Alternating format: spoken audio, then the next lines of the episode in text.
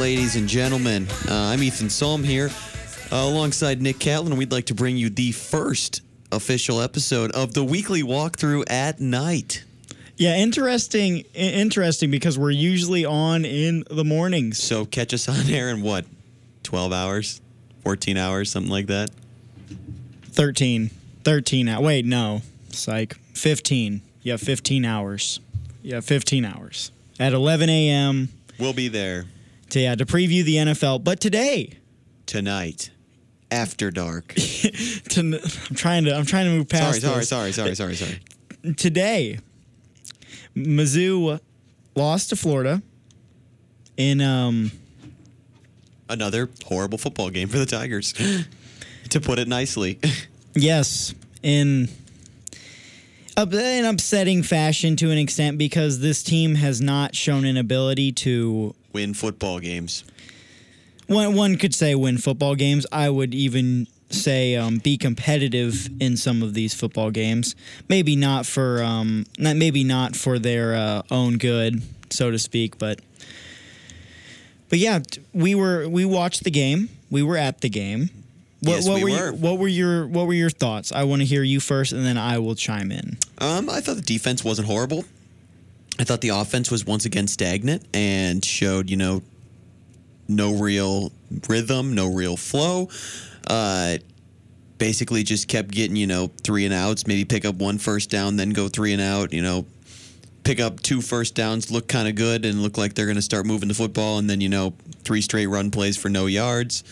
Uh, you know, any of those things. So I thought mostly, even though we gave up 23 points, I think that the defense did well still. I think the defense could have done better because when you look at the fact that Nick Bolton should have had a pick six, DeMarkus Acy, I know you had left before you saw this, but DeMarkus Acy should have had a pick when we were down, I think like 14 or 17 or something like that. So both of those could have changed the game. I know the officials took away a pick from us that should have been a pick. Uh, but uh but uh okay funny. I get it now. It was it was it was it was not a great game from the offense's perspective. I think that a few officials calls going our way would not have saved us because of the way the offense was playing. And this team is now on a four game losing streak streak stretching all the way to the Vanderbilt Commodores in that in that first away away game for that three game stretch. Then they lost to Kentucky then Georgia and then Florida at home giving them their first home loss of the season after being on such an incredible run in Faurot and one has to question what were the expectations maybe too high for a player like Kelly Bryant, who got his job taken from him by a true freshman? No. In Trevor Lawrence? I would I would say that they were too high, and they were I- not too high. This I would I would not back down from my statement because Kelly Bryant in his first 12 games at Clemson was playing tin cans. They weren't good football teams. And you see and you saw the difference when he played a team like Bama and they literally had no shot of winning the football game with equally talented football teams because guess what? Trevor Lawrence the next year beat the brakes off of them. So it's certainly an interesting dilemma when you think of Kelly Bryant on this football team, and maybe the expectations were too high. I think he is a decent quarterback. I do not think that he is pro ready. I don't see the arm talent. I don't see the scrambling ability. I don't see the reads being good enough. And I certainly do not see the throws being accurate enough either, along with the arm strength. So, with all that being said, that is the main reason this offense has been stagnant because Dooley is now stuck in a position to where he doesn't have a guy like Drew Lock so why wasn't it any better when they switched to taylor powell because Taylor Powell isn't as good as Drew Lock either.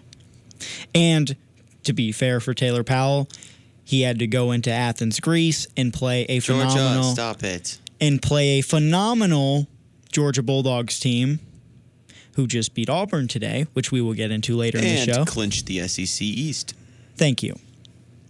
With that being said, I don't think that you can make that assessment right now on Taylor Powell. Would it have been nice to see them at least do something to maybe give some optimism to that side or to that coming next year? Yes, because it's nice to see something, but you didn't see that With Taylor Powell, with Taylor Powell. I don't even think Taylor Powell is going to be the starting quarterback next year. You're forgetting we have that kid that's sitting right now from TCU. Oh yeah, what's his name, Eth? I don't know. Yep. Yep. You don't know. No one knows. Taylor Powell, TPT is coming. Taylor Powell time. But it's certainly it, it's certainly an interesting um, interesting dilemma for this team because they now sit at five and five, having two winnable football games in my eyes. Hey, Vanderbilt was a winnable football game. Wyoming was a winnable football game. They were. Kentucky was a winnable football game. They were. I'm not saying that they weren't. so but- we know how this team does. But Tennessee and Ark they they should certainly beat Arkansas. Tennessee Tennessee will, should be a close game, but they can pull that game off, I believe. Arkansas, if you lose to Arkansas, we they Disband- tr- disband they- the football They program. truly they truly need to reconsider where the program is heading under the helm of Barry Odom and the other coaches because th- there's no A six and six finish even, you know, needs to reevaluate Barry Odom. I've been saying it for a year now. Well, what? well, well, what? Yeah, you're the one who's got all the takes on. Barry. why don't you unleash? You never unleash. Unleash your. I just don't think he's a good coach Why? Because he's not shown ability to win games that we should win. I'm not saying we should have won today. Florida's a better football team than us. But when looking at our schedule this year, you see two teams that we should lose to Georgia and Florida. You don't see losses to Vanderbilt. You don't see losses to Kentucky. You don't see losses to Wyoming. You have seen losses to Kentucky. That last two years, Correct. actually. Neither of which we should have lost. Basic. I mean, I'm not sure about this year, but last year was definitely because of coaching. But you see, but we've talked about this Kentucky game numerous times. We know that the we know that the offense did not put out a good display in the second half. No first downs at all. Whoever you want to blame, I would blame Dooley, the offensive coordinator who calls the plays. That's fair. So whose whose head are you calling here? Because Barry Odom's a defensive minded coach, and the defense has played well, even even despite losing the are the easily the best player on the defense and future All American if he kept even close I'm to so that. sad. Rip Cale. He's not dead. I but, know. but I mean the the defense is playing fine in my opinion. Twenty seven to Georgia after having an abysmal offensive And away performance. too at Georgia. Yeah, not bad. Um, the defense has been the only thing that has made this team worth watching this year. And that one touchdown, should they take a touchdown off the board in this Florida game because that was a pick, like you said earlier, and I, and I, You left the game. and I agree. No, not that one.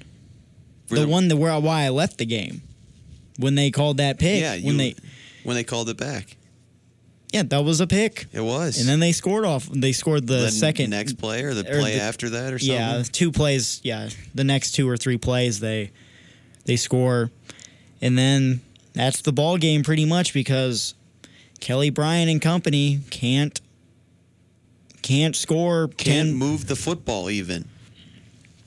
Our last 30 drives, I think, is what I saw.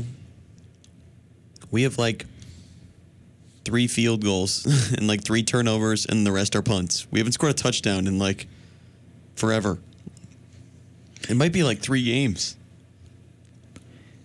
one one thing that Mizzou needs to understand is that they need to they need to have like the expectation is compete for the SEC East. I think that is a realistic expectation they have for the football team. The community, I think, feels very strongly about winning the East and competing for an SEC East championship. Barry Odom has been here for four years, three or four years now, and they have not competed for one as of yet. They have at times looked very abysmal. They have at times looked uncompetitive. And you have to decide on whether whether it's due to his ability to coach, not getting recruiting, something has to fall into line there. Whether that I mean that's why you see Bama, they don't have they don't have chinks in their armor. They're not oh, we're going to recruit all offense or defense or we're going to do this or that. They get everyone. They get everyone. That's why you see Oklahoma can't win a national championship nowadays. because they can't recruit defense. And that's why that's why companies in America, some of them, you know, you got the product, you got this, you got that, but you can't advertise. You got this, you got that, but your customer service sucks. It's how it works. For Barry Odom, you the code the I think the play calling is the biggest thing. That's what I personally believe. I believe that the offensive play calling isn't good. I think that I'm not sure if they're calling the right plays for Kelly Bryant. Kelly Bryant is not the type of quarterback they're calling the right plays for. I don't think. But I believe that he wants to be throwing the ball. Are you saying he should run more? I'm saying that whatever they've been doing this season for him is not working. You say that. But what does work for him? What do you mean? What works for Kelly Bryant? What do you when think you works? saw him at Clemson that worked, you saw his legs.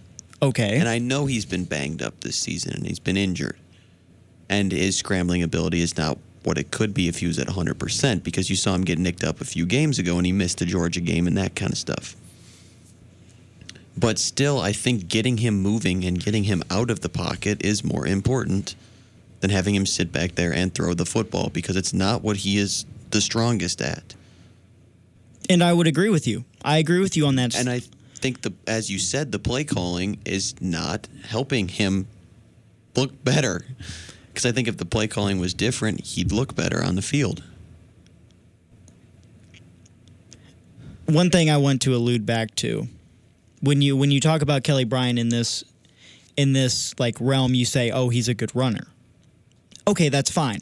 I, I agree with you. I think his I think his mobility in the pocket has been exceptional at times in this year, and I do believe that he has that he has shown brilliance in the pocket.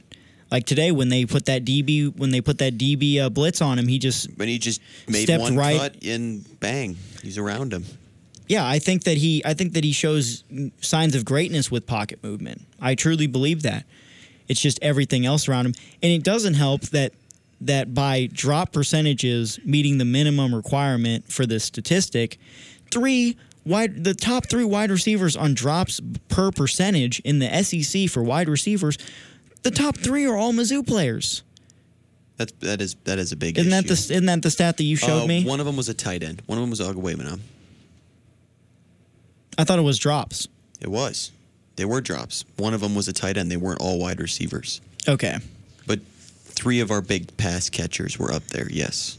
At, And one, that's a- at one, two, and three. That's a problem as well. And I would I would allude that more to personnel than I would to play calling, of course.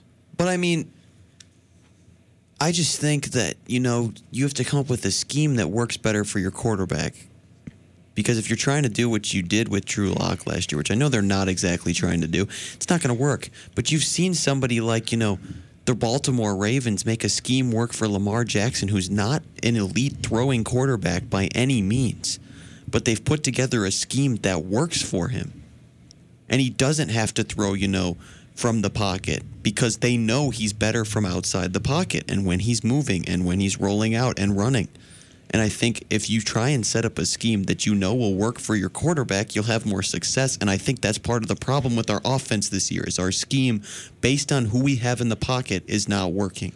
So when are we going to admit that this was a failed project and that Kelly Bryant is not all that people like you, not saying that you're the only one, but people similar to your takes on him are going to take a step back and realize that he is not as good as advertised. I'm okay. He has not been as good as advertised this year. You in are, general. you oh, are, no, I'm saying just in general, wherever he's playing. You are correct.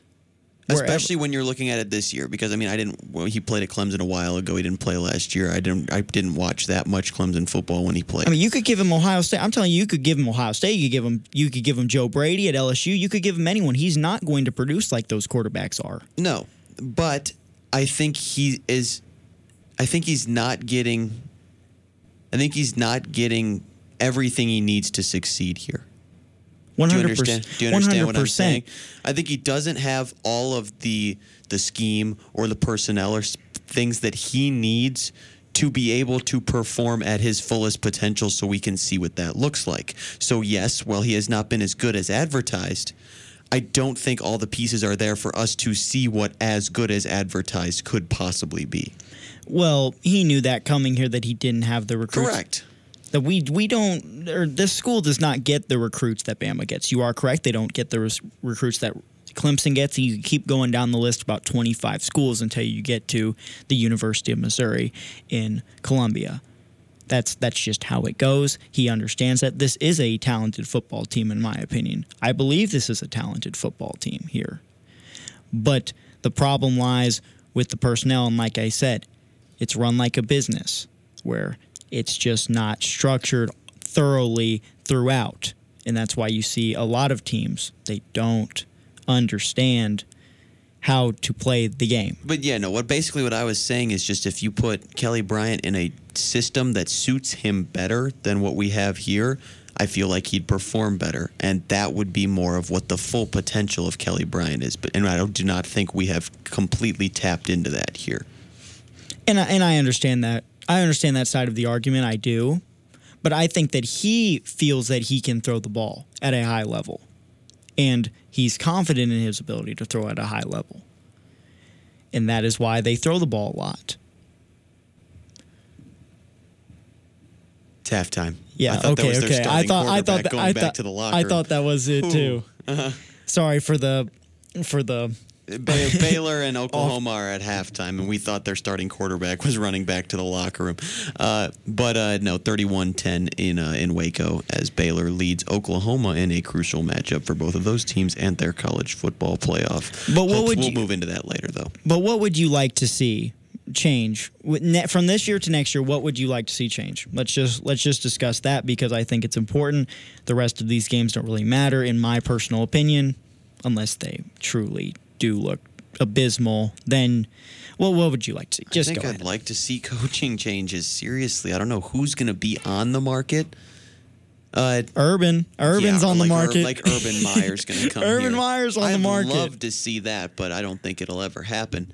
Um, I don't know who's on the market that's better than Barry, but I think someone will be, and I think it should be time to make a change because everybody's been like, oh, well, Barry Odom and Mizzou have been getting better and better since he got here. So what do you do now? Now you're at the point where you're not getting better and better. And something like you look at what the Cubs did with Joe Maddon, he got there. They moved better and better and better, and then they started regressing and they moved on. And we don't know if that'll be successful for them yet or not, but it's a change that they felt they had to make, and I think the same kind of change is necessary to have here. I don't think the defense have been has been a problem this year. I don't think you know the defensive coordinator should go or something like that because I think the defense has had a strong year. But I think it might be time to move on from the head coach and the offensive coordinator because it's just been not working. I understand where you're coming from, but I will take the same approach that you took with Kelly Bryant with Barry Odom. I don't think that he has had the pieces to succeed here at the University of Missouri, Columbia. And I say that because he did inherit a program that was going downhill with Gary Pinkel, with numerous talks and nationwide media criticizing this university for racism acts a few years ago now a long a long time ago but that type of stuff did dwindle on recruiting and things of that nature and for lack of better words was a problem when it came to bringing students in bringing in athletes because a vast majority of them are African American on the team in general but I will say this. Barry Odom has had problems winning on the road. I do think this will be fixed. I think that they will find a way to fix it. And if they and if he does not with this inexperience that So- it, that he has had, I do think that they will have to make one next year. So you give him one more year to. I would I would say give one more year because it is inexperience and a lot of people do like to push that button a little early like you are right now I believe and it does take time I, I truly believe this isn't like college basketball where you bring in freshmen, you bring in sophomores, and they're playing right away. These are juniors, is- seniors. Yeah, it's a development thing, especially here because you don't see guys leaving for the NFL like they do at Alabama after they play two years. And that's that's exactly my point. I think you give it one more year and then see what happens. You reassess his whole because then you have a full slate. You have the whole thing. You got the recruits. You've got the you've got the reaction to a big thing to the big thing like the racism the racism that was going on years ago. You have the you have the bowl the bowl performances. You have this. You have that. You have conference. I think that it's not as badly skewed if you give it one more year in terms of looking at just primarily numbers. And then I think you have a better assessment on how things go. You look at one year for a business, you look at one year performance by a president, you look at one year. A lot of it can be skewed by many different things. So I think you give it one more year and you see And we what see what happens. happens. Yeah, we see what happens. But with that, we're going to take a short break, and when we come back, we're going to talk about Tua Tagovailoa and how it will affect Alabama's playoff chances. This message is for all of you sitting in the passenger seat. And apologies if it gets a little uncomfortable. But how does it feel to be at the mercy of someone who thinks a random text is more important than your life? Someone who takes their eyes off the road while speeding along in a three ton hunk of steel. Freaky, right? Well, why not just ask them to stop? Or better yet, volunteer to text for them. It might be a little awkward, but believe me, you'll live. Learn more at stoptextsstopwrecks.org. Brought to you by the Ad Council and the National Highway Traffic Safety Administration. KCOU karaoke at East Side Tavern Thursday, November 21st, 8 p.m. to close. Entry is $5, and if you're a minor, there's two extra dollars. That's $7. It's going to be really fun. You can sing songs with your friends, you can sing songs with strangers, and it'll be pretty cool. That's Thursday, November 21st at 8 p.m. at East Side Tavern.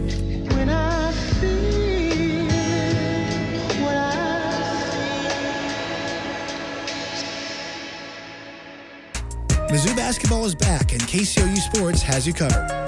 Catch every Tiger men's and women's game from Mizzou Arena and select road games on KCOU 88.1 FM and KCOU.FM. Get ready for game day with wall to wall coverage leading up to tip on KCOU Sports Saturdays and catch press conferences, full length replays, and highlights on YouTube and Spotify all season long. Deep three for Mark Smith on the left wing. He hits. They just can't miss right now. Don't miss a second of Tiger basketball on KCOU 88.1 FM, the student voice of the Missouri Tigers.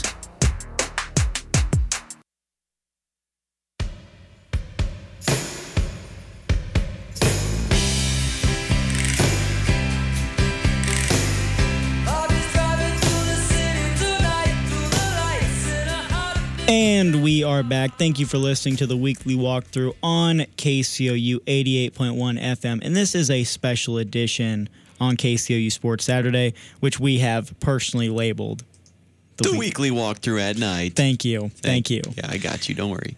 But sad news coming out of uh, Tuscaloosa, Alabama today. Tua Tagovailoa on his last drive going into the second half of the game against Mississippi State, he he rolled out to the left to throw a pass and got wrapped up and has injured his hip and now is expected to be out for the remainder of the season. And you heard it was the same kind of injury that effectively ended Bo Jackson's career in the NFL, right? I heard something like that. I, I heard that. I didn't see it personally. I, someone told me, but I didn't read too much into it because obviously you can't read someone's verbal communications. But I did see that. But yeah, no, that is that is uh that is what happened. And he was carted off the field in obvious pain. Uh taken back- Screaming pain, I heard. ta- taken back to the locker room and then flown from I believe and they took him in an ambulance to a nearby hospital and then flew him back to Alabama in a helicopter from uh, from Mississippi State. So a very severe injury. He'll be done for the season. Uh, I believe he's in stable condition now, but those injuries, when you get your leg and your hip jacked up like that, uh, could quite possibly be life-threatening injuries at some point with the way the arteries and stuff run through your leg and your hip. So we are definitely glad he is okay. Uh, it is unfortunate that he will miss the rest of the season. Uh, it looked like Nick Saban was going to put the backup in on the drive that Tua got injured, and then he trotted Tua back out there for one more drive. So interesting call from Nick Saban being up 35 to seven. And uh, I mean, I understand why he left Tua in the game, but now looking at it in hindsight, probably shouldn't have left him in the game up that much in a game that you had effectively won already. And it's tough when you're looking at a game like this, which you win by so much, but you still pretty much lose the football game because of a key injury to a player like Tua Tagovailoa. Hindsight's twenty twenty, like you said. I I don't like to see any hate on a person like Nick Saban because of let's say Tua just evades the tackle, throws the ball out of bounds, they punt, they leave it alone, whatever. He doesn't get hurt on the drive. No one says a word about keeping Tua in too long. It's a problem that I see a lot. People want to make hindsight hindsight comments like that, and I think it's just foolish. People make mistakes all the time. Everyone makes mistakes like that. It's just the effects of those mistakes, which is the big thing. And obviously, the effects of this one is humongous. It's humongous, but it's not necessarily one you can you can dwindle on Nick Saban's head because no one knew that Tua was going to get that messed up from you know just a wrap up tackle like that. No one you no one can see into the future and be like, oh, he's going to get hurt right here. So I understand leave him in the game for a for a two minute drill because if they made it to the playoff and they need a two minute two minute drive against a team like LSU because they're down by ten at half, and they have to score a touchdown, then they get the ball back at half. That's huge. So why don't they just practice like that? I mean, it's fair. I think I think it's fair too. I, I mean, it's, fair. just, I see why they left him in, but you know, he ended up getting flattened like a pancake. Wow. It just didn't work out. It just didn't work out. It happens all the time at every stage of life. Sometimes you do something, it didn't work out, you move on to the next one. You look at the you look at the Patriots. Probably shouldn't have gone on the field against Arrow, into Arrowhead five years ago to play the Chiefs. But you know what? They said we're on to Cincinnati. You know what happened? They won the Super Bowl against the Atlanta Falcons. You know, sometimes you just got to look at it from a different perspective. I mean, yeah. I mean, and so what does this mean now? So they have the one loss to LSU. And if they effective, At home. yeah, they effectively won't go to the SEC championship game, barring something incredible from some team on LSU's schedule for the rest of the season. Which you know they're bullying Ole Miss right now, and I don't know who they have next week. Well, you know, Ole Miss could make a comeback. You know, crazier You know, better things have chance of seeing God than Ole Miss making a comeback tonight.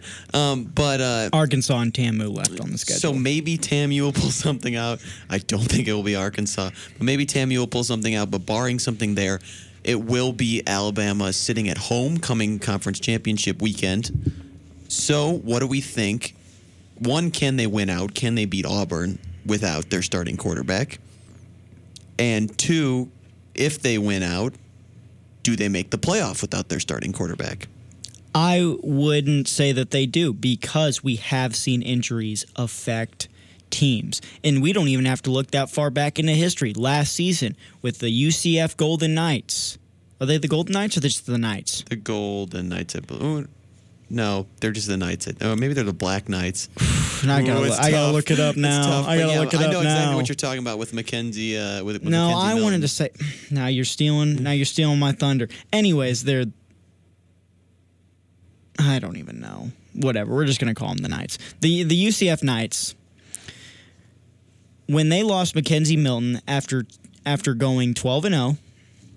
Okay, they go 12 and 0, and that was not even their first undefeated season because the year before that they went undefeated and won in their bowl game as well.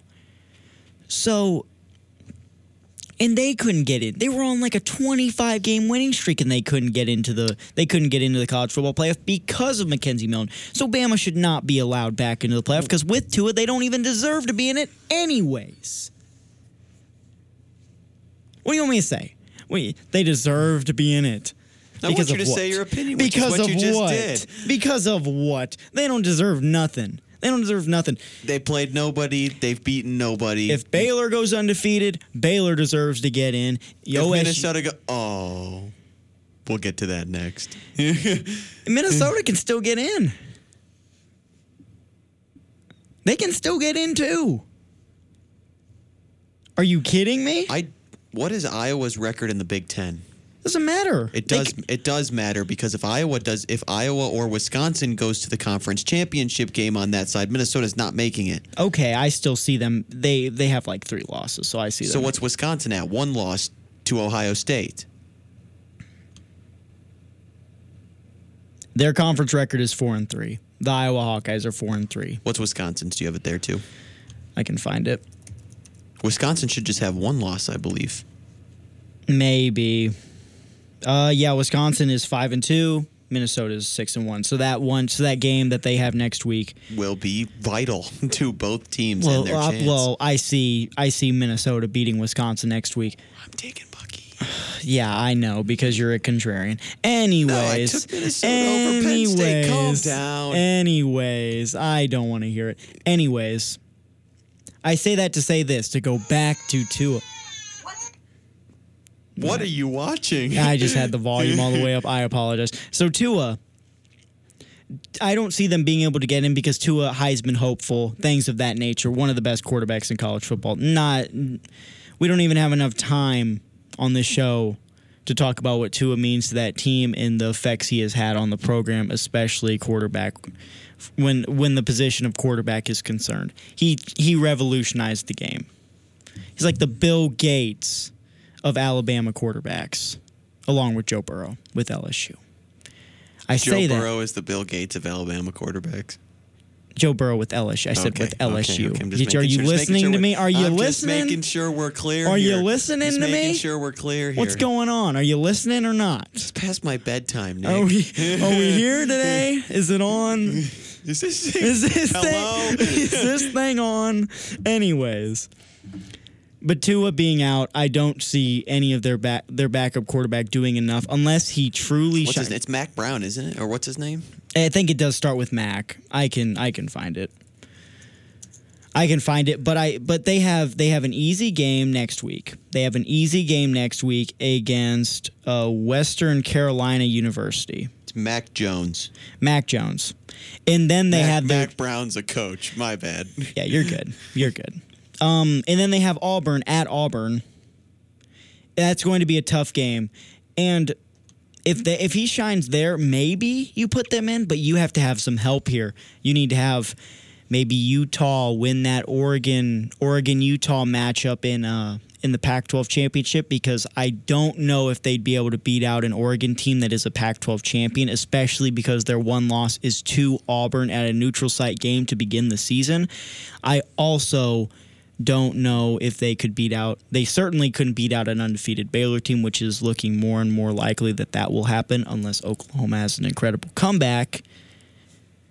You're you're tough in a you're tough in a position. You're you're really you're really pushing it here if you're a Bama fan or part of the Bama team when you're looking at across the board here because LSU is probably going to go undefeated. Ohio State, you assume, and then Clemson has a cupcake schedule, so you have to assume that they're going to go undefeated. Yes. And then a, probably a Big Ten champion in Ohio State. Yeah, and even if and even if Ohio State doesn't go undefeated, if Minnesota beats them in the conference championship, if that was to happen, let's hypothetically say this. I know you're picking Wisconsin, but if Minnesota was to maybe whoever wins that Big Ten championship between that, I think has to go. And then you're leaving that one spot for, you know, undefeated Baylor or the Oregon team that probably wins the Pac 12. The only hope that they have is if Utah wins, Baylor loses at some point, and then Utah wins that Pac 12, so then they can beat out the Pac the Pac 12 team because Utah's not. What's Oregon ranked? I think they're sixth. Okay, because Utah's number seven. I understand. I just saying, understand, but Utah's Utah, close. but Utah does not is not like the, Utah's only got one loss. But I'm going off of biases here. That's what I'm talking. I you know this. You Oh, know oh, this. oh, Oregon oh. has been there. They under they know that Oregon will show up. Am I wrong for saying that? Do, the, do you think that Oregon will show up? I, I mean, I think that Justin Herbert will at least show up. They're yes. more exciting to watch. They got those uniforms. They've got the unis, they've got the Nike, they've got the they've got everything. So, have we finished this Alabama con- uh, conversation? I just don't see them getting in. All right. That's that's my and point It's all it. because of Tua and his posterior wall fracture. That's what it's called. In other news, Minnesota, like Ethan said earlier, has lost. They lost 23 to 19 to the Iowa Hawkeyes. And Iowa just a underdog school when it comes to beating these very small these very great teams in It's- the Big 10. It seems like every Big Ten team that has their, you know, their season of a millennium or whatever loses to Iowa. it's it's an interesting uh, it's an interesting dilemma with that, but I do think that Minnesota can still get in. I don't think they played a bad football game. Iowa's a tough place to play. I think that we can both agree there. It's Ames. It's not in Ames. It's in It's Iowa. not Iowa it's in Iowa. State. It's in Iowa City. It's at Kinnick Stadium. Good try. Almost nailed it. That's Iowa State, though. It's tough. Anyways, it's tough. It's tough to play there. Iowa plays a lot of teams close. They are seven and three this year with the win against Minnesota earlier, and that is a decent team to lose to. It's better than it's better than losing. it's better than losing to a lot of teams. For example, maybe Georgia losing to South Carolina. I think it's a better win than that. It's a better win than a lot of teams have, or a better loss, I should say but I still there's a lot of question marks with Minnesota. They're not as talented as Ohio State. I think that we can both agree that Ohio State probably is the one team to make it out of there now because Minnesota lost that chance to go into that game undefeated and then play a close game against Ohio State. It could even be like a 14 point loss. That's closer than anyone's played Ohio State thus far. It's not even close. But obviously their their chances have now dwindled tremendously and I think that you would agree with that. Yeah, Minnesota, I don't think will make it anymore because I don't think they'll be able to beat Ohio State. And I think that's what they're going to need to do. Just because, you know, how you were talking about the biases with Oregon and everything like that, and that the, the committee has. I don't think a one loss, non Big Ten, it'll be two loss. If they lose to Ohio State and even keep it close, We'll be able to make it in. And that's unfortunate for them. I just think you and I both knew if they really wanted to make it, they would have needed to beat Iowa, beat Wisconsin, and then play close with Ohio State and maybe even have to win that game. Yeah, I would have to agree with that. I so I, I think, unfortunately for them, barring a unbelievable win against Ohio State in a game which I don't think they really even have much of a chance in. I know they're a good football team, but I also know what Ohio State is and what Ohio State does. And I don't think that Minnesota will be able to keep up with them because you've seen whoever comes out of that side of the Big Ten, whether it's Minnesota, Northwestern, Wisconsin, Iowa, they don't play well. they get steamrolled by Ohio State in the Big Ten championship. you are correct in saying that. It's sim- it's very similar to the SEC East playing the SEC West. They usually lose. So I'm just thinking they really kind of lost their chance. And at I- I agree. it. I And agree. As we saw on Twitter, nobody's rowing the boat anymore. The boat has sunk. I did not see that on Twitter. I don't know what you are referring to. The ro- the boat is not it's not stalled yet. Yes, it is. It's not stalled yet. It's still rowing. Oh, It's not as it's not rowing as heavily, and it's not rowing as smoothly. It's the terrain's getting a little rougher, but it's still rowing. It's still keeping it going, and they could pull off crazier things have happened. Eth, crazier things have happened. I think that you can agree with that. Crazier things have happened, but crazier things won't happen for Minnesota this year. Okay. End of that story for me. And with that, we're going to go to a break. And when we come back, we are going to discuss Auburn, Georgia, and that incredible matchup we saw during If you that. love them enough to sit through their favorite boy band with them, then surely you'll check nhtsa.gov slash the right seat to make sure they're correctly buckled in the back seat. Brought to you by the National Highway Traffic Safety Administration and the Ad Council. KCOU would like to shout out East Side Tavern. It's the bar that's bizarre. Downtown Columbia's best karaoke comedy club. With a huge selection of drinks and activities and themed nights every week, East Side is a solid place to hang out.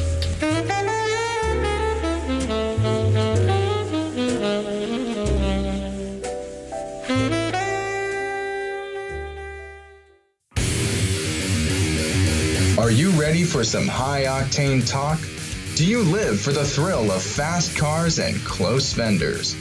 Then tune in to Burnin' Rubber every Thursday morning at 8 a.m. on KCOU 88.1 FM. Join Hal Eastep and myself, Sterling Siemens, as we discuss the latest in NASCAR, IndyCar, Formula One, and other racing series from around the world.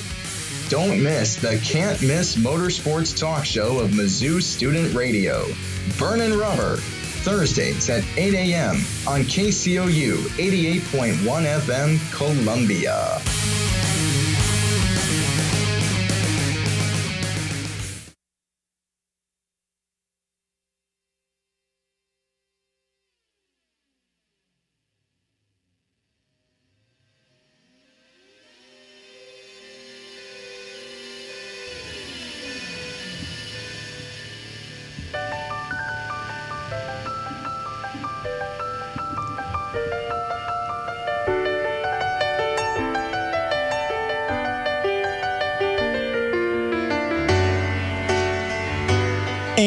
Are back, thankfully and hopefully. We're back in one piece, I barely don't. here in the studio. I don't get cut off again by Sorry, our that's my uh, bad, that's my bad. by our break. Goodness gracious! But during the Minnesota Iowa game, Georgia and Auburn played a phenomenal football game in which Georgia went up by twenty-one nothing going into the fourth quarter. And Auburn almost, almost pulled it back. Bo Nix, I think that he, You know what's crazy? this kid's special. You know what's crazy? That kid's our age. He's That's- he's, he's 19 Speak for year- your speak for yourself, pal. He's younger than me. Okay, he's my age. He's 19 years old. Speak for yourself. My goodness. He's like me, except you know, almost league ready. Cool? Except, yeah. Except cool. Thank you for that one. I appreciate that. Yeah, Bo Nix, he's an incredible athlete, and I I will go as far as to say that this kid, he represents he represents a lot of what you see in in day to day life. He's somebody who has made mistakes. He's been thrown. He he's something he's something along the lines of someone who's been who's very young, and inexperienced, who got thrown right into the fire in a good way in terms of he's they've played the toughest, and I mean toughest schedule in college football this year. They've had they have Alabama, they had LSU. well, let me just run through Florida. it. Let me just run through They started with Oregon. He okay, yeah, an 18 year old kid. Hey, why don't you go? You got to play against It's a top senior 10 quarterback, matchup. senior quarterback Justin Herbert, who could have went to the draft last year and been a first round pick, potentially like top three quarterback quarterback pick right there. And oh yeah, you have to outduel him. And guess what? He did it. He did win, but did he play great? No. Did he lead a game winning drive? Yes, he did. Did he do enough to get the game won? Absolutely. Absolutely. And just to run down the list, he's played at TAMU at College Station, which seats 100,000 people. the and he- home of the and- 12th man in college football. And they won that game 28 to 20. And then he went to Florida. They lost that game by 11. He's been to Death Valley, LSU, the real Death Valley. And then he has also played Georgia today, even though they lost. I don't care. And, you know- I don't care, Ethan. I don't care. This is the best quarterback in the SEC next year, and it's not I even going to be gonna- close. I was just going to say Andy has Bama to finish out the season. yes, thank you. I didn't even bring that up. But Two you weeks- don't care. But you don't care. I don't No, care. You don't care that they I have don't Bama care. in two weeks. That schedule's hard enough as it is. I love that he was thrown into the fire. I could not I could not commend the Auburn coaching staff. I forget the head coach's name. Gus Malzahn, Gus Malzahn. Thank you. do you In- care about that one? Yes, I do. I Okay, good. asked. I asked, didn't I? I Can we asked. get an I care? I do care Thank about you. Gus Malzahn. I think he's a phenomenal coach, and he he couldn't have been more correct in the decision to play a true freshman at quarterback. Oh my goodness. Oh my goodness. 31-10 still the score for Baylor Oklahoma, but Oklahoma is about to score. They had just gotten into the red zone. And but I but I do think that Bo Nix is he's a he's a college football star coming. Like he's a star. saying, he is a true freshman, so he's got plenty of time to grow, plenty of time to get better. And yeah, I'd agree with you in saying, watch out for this kid in the future. And not only have I seen have we seen him grow, we've seen him flourish and be comfortable in situations where, you know, you see juniors and seniors not being able to go into and see that. And you see it in the NFL, you see it all across where people they can't they don't develop, they don't improve. They stay stagnant in their development and then you wonder where the where the good results are coming and where everything is going to line up because they can't improve. They don't show signs of development and they just stay their same old self. That's why you see that's why you see some of these college quarterbacks who start when they're freshmen and they don't improve their sophomore, junior, senior campaign. It's where you've seen like Khalil Tate, for example, at Arizona, who hasn't still improved. at Arizona. I believe so, or at least he was to start the year, I believe. And then you see you I'm just he's just an example. You see guys like that. Maybe like a Sam Ehlinger who maybe hasn't developed back. No, you're not. he's he's good, but I just don't know if we've seen the development there. And you could you could potentially put that on Tom uh, Tom Herman, but guys like that where they don't they don't develop enough. And I've seen development already for this kid, and I see just bright lights for him. The moment is not big enough for it, is not too big for him. It's not too small, and he's just incredible. I, I see I see first round. I see Pro Football Hall of Famer. I see everything with this kid. you see Pro Football Hall of Fame already? I do. I truly do. Ship it, book it right now. If you're listening, Bo Nix to the Hall of Fame in the NFL. I call it how I see it, and I've seen some special things from this kid. I will go out on a limb and say that because that is how confident I am with his abilities. I'm not sure if I'd go that far, but I would. That's because you're scared. You're scared. Just admit it. I'm not sure if I'd go that far, but I would definitely go as far as saying yes, Heisman watch next year for sure. Probably Auburn on uh, SEC. What is that? East, West, West. SEC West. Uh, watch for winning that side of the division next year. You know, there's a lot to differentiate from the East and West. If they're a good football team, they probably play in the West, and if they're not so good, they probably play in the East. That's how I like to differentiate it. I just always get confused because we're so far west and we're in the east. Not really. Do you know where LSU is? Anyways, I'm going to take that as a no. I know where Louisiana is. What do you, what do you see? What did you see from the Georgia from the Georgia team? Well, we talked about Bo Nix enough, I believe, or did we? Would you like to talk more about him? No, I was from kidding. Georgia, I saw what you normally see from Georgia. I saw D'Andre Swift making plays. I saw him, you know, spinning out of tackles, making nice cuts. Uh, How many yards do you have? A, do you have a stat line? 17 carries for 106 yards. That is a six yard average. So yeah, Yards per carry yeah, average. He looked dominant. The stat line looks good enough. Uh, I saw Jake Fromm make you know a couple of throws that he definitely needed to make to keep his team ahead. Uh, Jake Fromm looks like you know Jake Fromm. He's not necessarily the most special quarterback. He's not necessarily the most talented quarterback. But when the moment arises, he has the ability to get the job done, which is what he showed today. And as I look at this stat line, Jake Fromm throws 13 for 28, but he did have three touchdowns. And you know, it's it's not the best completion percentage, but he scoring touchdowns, so they did enough to get the job done. But Bo Nix was coming. Bo Nix 50 passes in this game. 50 and he had 13 carries for 42 yards. And when I look at this Auburn rushing attack, you don't see you didn't see a very good performance. The best rusher was Bo Nix with 42 yards on three and a half yards per carry. Not ideal, but as compared to the Georgia rushing attack, But which is always incredible. What's the what's the uh, Auburn's running back's name? uh, we've got JaTarvious Whitlow, and then we have DJ Williams. I believe it's Whitlow that I'm thinking of, but he's missed some time this year. He's been injured. Oh yeah, say it to the judge, pal.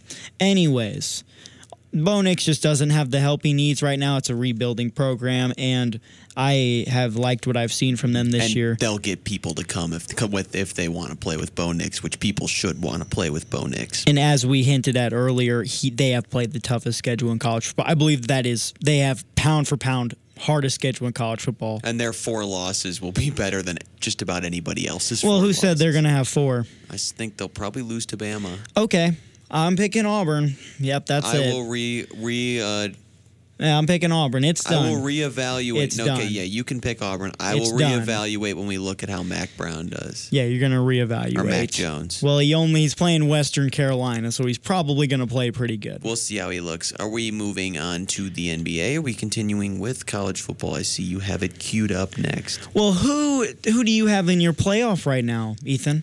I have the LSU Tigers.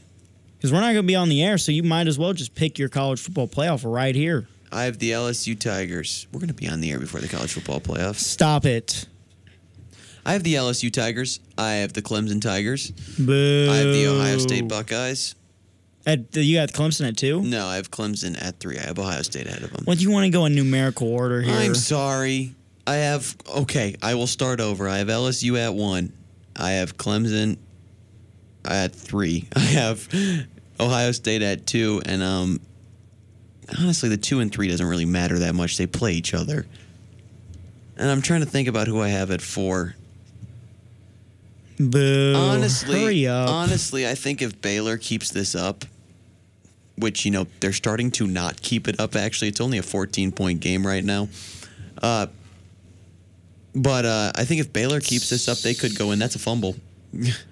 Wow, Oklahoma gets a fumble recovery on a long run by ba- Baylor's running back. He coughs it up, and now 31 to 17, like Ethan said earlier, only a 14 point game, and now Jalen Hurts, Heisman hopeful, gets the ball back. But yeah, no, I think I think uh, if Baylor can you know keep winning like they have been, I think uh, they could make it. So I'm gonna give me Baylor right now. Baylor right now. We yeah, we do have to see how this game plays out. But if Baylor wins, certainly I think you have to put them at I think you have to put them at four. All the only undefeated teams in Power Five. There's four of them. They have to get in. I, I believe. I don't see how it could be any other way. And that is how I see it. And with that, we're going to go right into the NBA. Is there any team, This Ethan? league. Sorry. Okay. What is it? What is this this league thing you keep saying? It's a it's, it's a Twitter thing. It's a drama on Twitter. Oh, okay. Goodness gracious, my throat's killing me. yeah, me too. But I will say this: a team that has truly surprised me this year. Is the Boston Celtics? Wrong. Oh, I was gonna say Boston, but now I gotta pick someone else. because the Boston Celtics have surprised everyone. They've got one loss. the Phoenix Suns have surprised me a little bit. I did Bogart. when we when we went into our when into our conversation. I said this could maybe be the year they jump out. Did I expect a seven and four start? Did you expect them being fifth in the West here, eleven games in? I did not, but it wouldn't. I mean, it wouldn't surprise me. They're ahead of the Clippers. They are. the Clippers have not had Paul George in their load managing their star, the num- the best Can player we in basketball. talk about that? Go ahead. Why are they? I mean, I understand why they're doing it. Is he really not going to play in back-to-back games Yes, all season? you are correct. Why? Why? Go ahead. I want your thoughts. Why is he not going to play in back? Okay, I am nowhere near the athlete that Kawhi Leonard is. I am nowhere near the basketball player that Kawhi Leonard is. I have nowhere near the muscle or the stamina or anything We that Kawhi we get Leonard this. has. Go ahead. We know this. I have played back-to-back basketball games on the same day and lived through it. I, I it's not for 82 games. It's not for an entire season. But if he's really not going to play any back-to-back games for the entire season, what's going on? So what? He's going to play what? 60 games out of an 82 game season. It's effectively like he has a long injury and he's not even playing for a quarter of the year. I agree 100% with what you're saying. I think that it's ridiculous. I hate it. I think it's ridiculous that people think that he is the best player in the world. I You I can't think be the best player in the world if you're not going to try and play a whole season. and I think that it's either it's either Giannis's if you want to give it to Giannis or it's LeBron's. I don't think it's anyone else's league right now. And I will say that LeBron has shown on year 17 has shown even more durability than a guy at year nine who has never gotten a triple double. Do you know that? Do you know Kawhi's never had a triple double? Really? Do you know he's never had more than nine assists in a basketball game? Really? Did you know that Kawhi Leonard is maybe the most overrated player based upon a playoff run that consisted of not only not only all the Warriors injuries, but a lucky shot at the end of game 7 against a not only a wounded Sixers team. I'd say a better Sixers team. I wouldn't say better because I lost, but I would say that it's Sixers team that was in shambles. And I would say a Sixers team that was dealing with the flu with their best player, arguably in Joel Embiid, and who I believe is the best center in basketball when healthy. When healthy. And they almost lost that series. But no, I think this load management is ridiculous. Okay. I just think if you're not injured, you should be playing basketball. Michael Jordan said it best when he was talking to the Hornets. You're paid for 82 games. If you can play 82 games, you're playing all 82 games. That's the way it should be.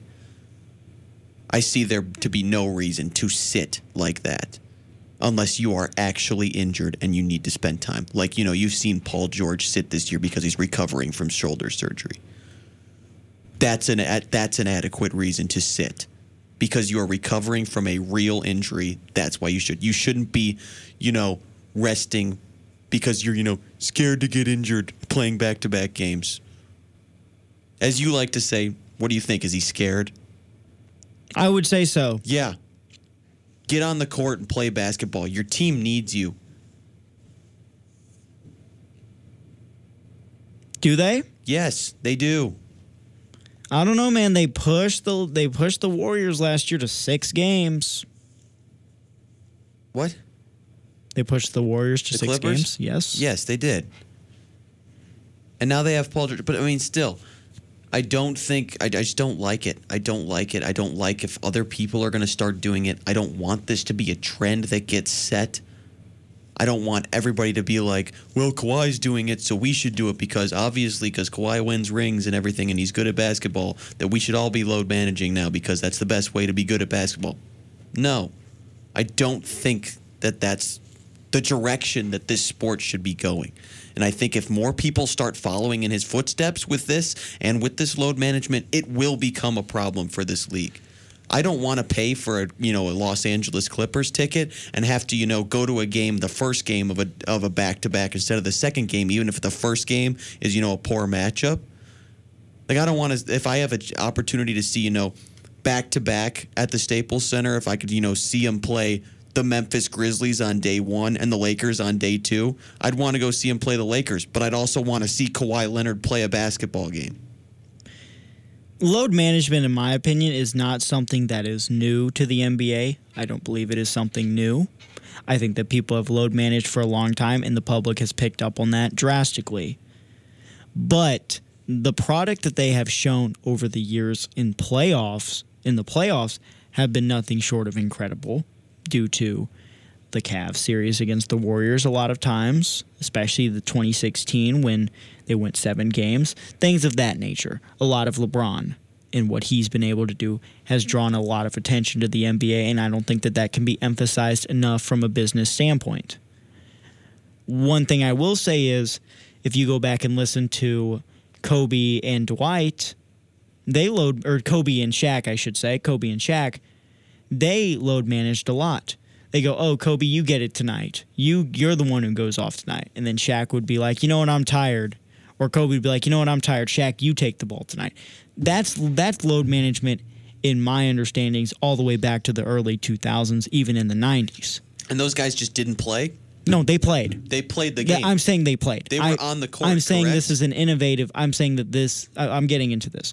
It's an innovative idea to just not play at all. It was started by LeBron, but I think that it's that it's a circumstance with LeBron James that the man went to eight straight finals while everyone else besides two teams was sitting on their behinds watching LeBron play and just lightly training, so to speak, relative to him having to travel, do media, do the same grind. and you know play in the playoffs and That's- get taken to seven games in the Especially playoffs by when- teams like Boston and then have to go fly out to Golden State. and not even speaking on the usage rate that LeBron was on, especially on those almost terrible. every minute of almost every game, especially on those Cavs teams. Yes, especially on the bad Cavs team on the eighth on the eighth trip. LeBron had to put everything he had into it, and they still got swept.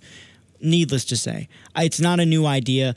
It's an interesting dilemma that they have to go But through. I'm just saying, those guys, when Kobe and Shaq said, okay, well, you get the ball and you work, they still played the game. They were still on the court running around. Kawhi won't even get on the court and run around on days where he's having load management. And you've seen in the Sitting public, in sweatpants on the sideline. and you've seen in public eyes a lot, especially in our lifetime, where you say where people go, they don't even try in the regular season, or they don't even try at all. You hear that a lot in the public eye, and This just now exemplifies it- that. It yeah, it just emphasizes it in terms of oh, now they don't even play half the time.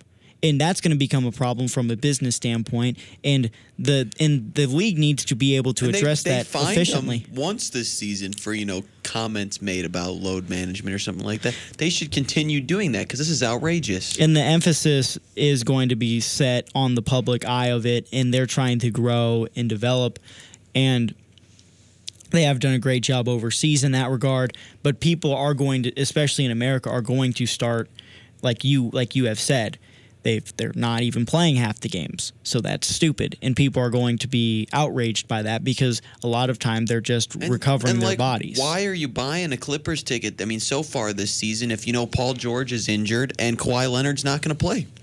And and like you said, in NBA tickets, at the end of the day, when you compare NBA tickets for good teams to NFL games, they're about the same. It's about the same price. I don't know if you've ever like seen that, but it's about the same. I mean, NBA, NFL might But be dude, a it's- little it's- bit more. It's it's. I mean, it's effectively. You know, you're a Chiefs fan. It's effectively you being like, well, Patty's playing the Chargers this week, but you know, next Sunday he's not going to play because you know we just played on Monday and we can't risk him getting hurt. Yeah, or him getting How would tired. you feel about that? it would be yeah, it, yeah. Would you want to go to that game if you know you're seeing your backup quarterback play? Because that's effectively what it is in a basketball sense. In a basketball sense, it's just saying, especially with Kawhi on this team with the Clippers, it's just saying that, hey, we're going to take our starting quarterback out and we're not going to play him. It's like, it's like the Panthers saying, oh, well, Christian McCaffrey might be tired this week. We're not going to play him. I understand where you're coming from. I do. Jalen Hurts just fumbled the ball in the end zone and they recovered by Baylor. There's a flag on the field, and we will give an update. Let me see from my judge. Ball's out. Ball is out. Ball's out. Ball is out. Ball's we'll, out by like the four yard line. We'll see what the penalty is. Goodness gracious, that is that might be the worst thing that could happen. About to cut the lead to one a single score. But yes, I I understand, and the NBA needs to address that from a business standpoint because fans in America, especially, are going to start to turn away from the NBA again after it after it getting so much interest not only nationally but internationally as well. And they do need to find they do need to find a way to address it properly because we all know that Kawhi could play if he needed to. We all know that because he has played well this season when he does play. And let me interrupt you. Go The- ahead. The flag was an unsportsmanlike conduct on Oklahoma after the play. Fumble stands. Baylor football was a touchback. Awesome. Gotta love it. No, just kidding. That sucks for Jalen. Jalen Hurts. It sucks for him because he is the leader of that team. We will see how he responds, though, with 20 minutes left in the game, roughly. But yeah, no. As you were saying about Kawhi, go ahead. He he is healthy. He can he can play. We know that he can play efficiently. And why? Hey, why didn't why didn't he not play? You know, why didn't he take every game off, every other game off in the playoffs? If you're going to load management manage him all season, It's not the it's not the same thing, Oh, and you know that. You know that. You know it's not the same thing. if you're going to load manage him, you might as well you know load manage him in the playoffs too. Got to keep him healthy just in case you got a game seven coming. And then a night, and then a nice argument you can make against Kawhi when it comes to best player in the league was the Raptors were incredibly good without him last year, going 17 and four in the 21 games he missed. What do you think about that, Eth? Hmm? I I agreed with you hmm? in saying that it was Giannis or LeBron's league. Oh, now you agree. No, I agreed originally. No, you said KD was the best. KD's injured. He's not the best. Don't lie to me. Don't lie to me. Anyways, another team that's been very surprising so far in my eyes is the Houston Rockets. Why? Because it's hard to mesh two guys like that, very ball dominant point guards, and I'm very very excited to see what they can do going forward because they are 9 and 3, one game back from the Lakers. the Warriors. Yes, I do. I do think that that times have changed now. Finally. Finally, and Russell Westbrook, the the fast paced offense that D'Antoni has them playing in. You know, Russell Westbrook has.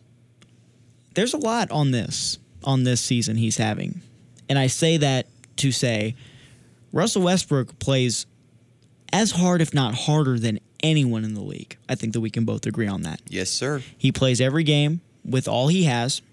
He no plays load management for him. no load management. Exactly. And he go and they go fast with him.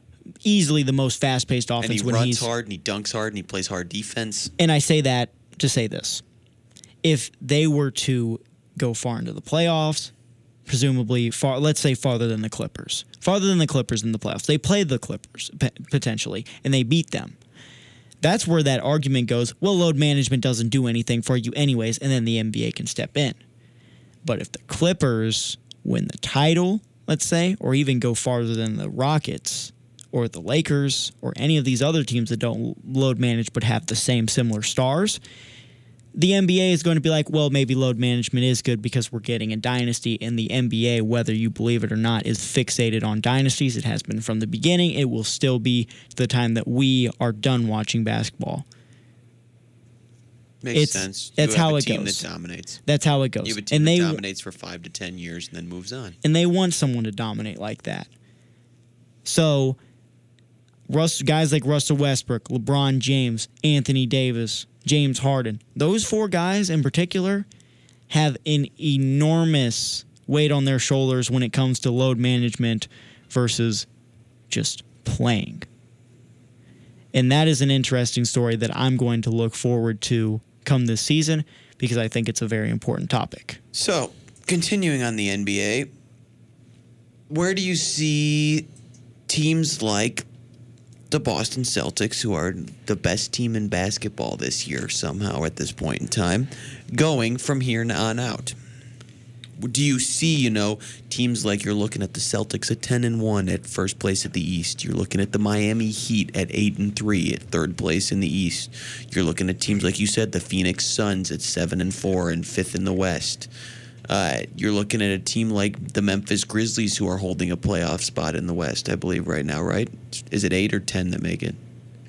It's the eight. It's oh, eight my bad. Then you're looking at the Memphis Grizzlies who are, you know, a spot or a game and a half out of a playoff spot, or the Timberwolves who are holding. a Well, playoff let's get spot. well, let's go one at a time. We'll go with the first one you said in the Boston Celtics. I see.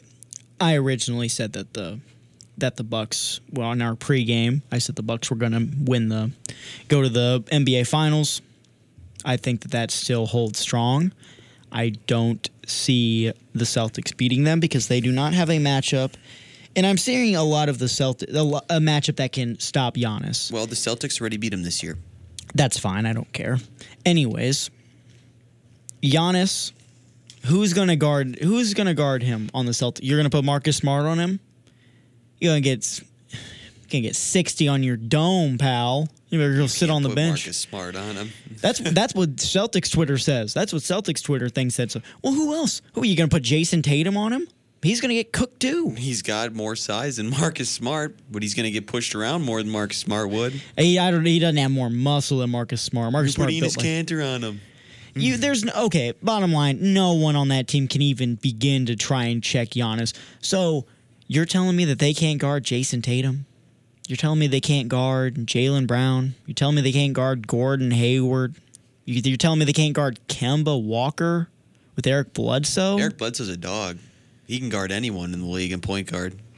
All the matchups, in my opinion, Khris Middleton on on Jayson Tatum, that about that about scratches off. Maybe give the advantage one way or the other, depending on how you see those players. But Giannis versus like Jaylen Brown or Marcus Smart or whom whomever, it's not even an argument, man. It, this kid's on another level. This 24 year old kid from Greece. He's on another. It's not even the same. It's not even the same sport. It looks like when he's out there. It doesn't even look like he's playing with with the same level Did of see competition. him? I'm not sure if it was today or yesterday, where he dunked on two people and then immediately ran down and blocked a shot on the other end. He's ridiculous. He's a different level. He's ridiculous. He's a different. He is when they call him a the Greek freak. He is a freak. He's something that this sport has never seen, and I've alluded to it every time we talk about it. Once you give someone like that experience, someone as talented as them, someone as talented as a Giannis, someone as talented as a LeBron James, someone as talented as a Kobe Bryant, someone as talented as a Shaq, you know what you see?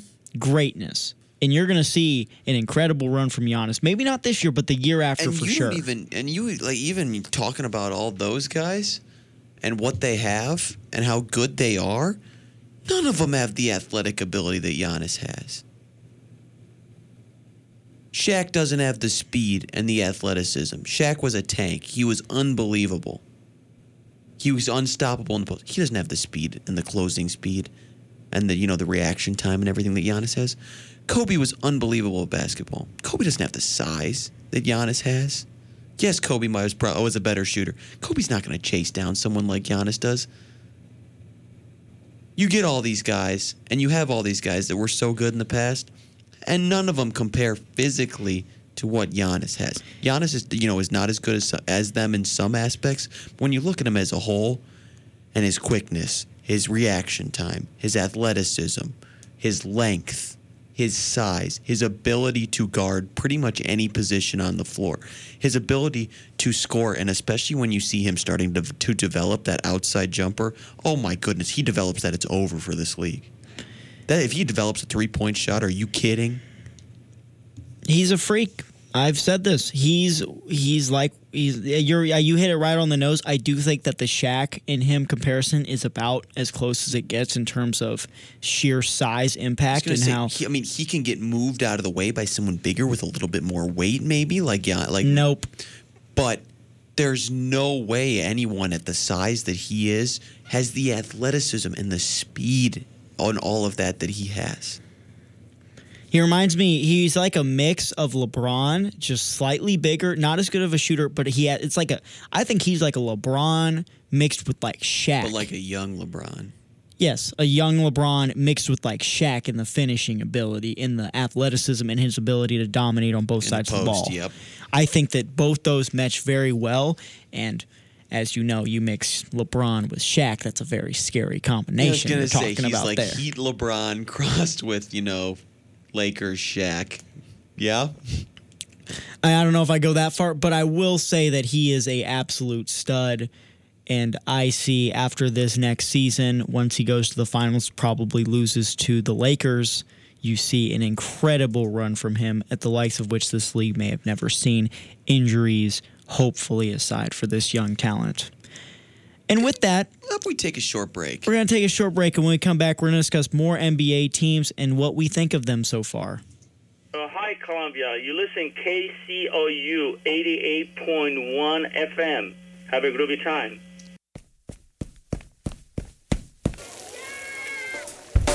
The shocking statistics are that one in five people in Boone County lives in poverty. Even worse, approximately 250 Columbia children are homeless. The Heart of Missouri United Way fights for solutions to improve lives by supporting 33 local organizations that strengthen the health, education, basic needs, and financial stability of our community. Join the fight today and live united by making your gift at uwheartmo.org/donate. KCOU and KOPN are holding a joint record sale and dance party at 5 o'clock on November 15th. The record sale will go from 5 to 8.30. The dance party will begin at 9 p.m.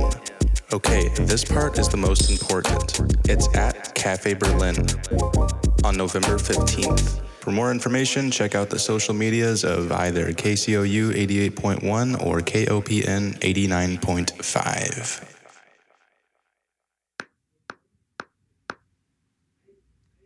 From college to MLB, join me, Taylor Renee. And me, Emma Hayes. As we discuss all things baseball on KCOU Sports' first and exclusively female talk show, A League of Their Own. Tune in every Wednesday morning from 9 to 10 a.m. on KCOU 88.1 FM Columbia or online at kcou.fm.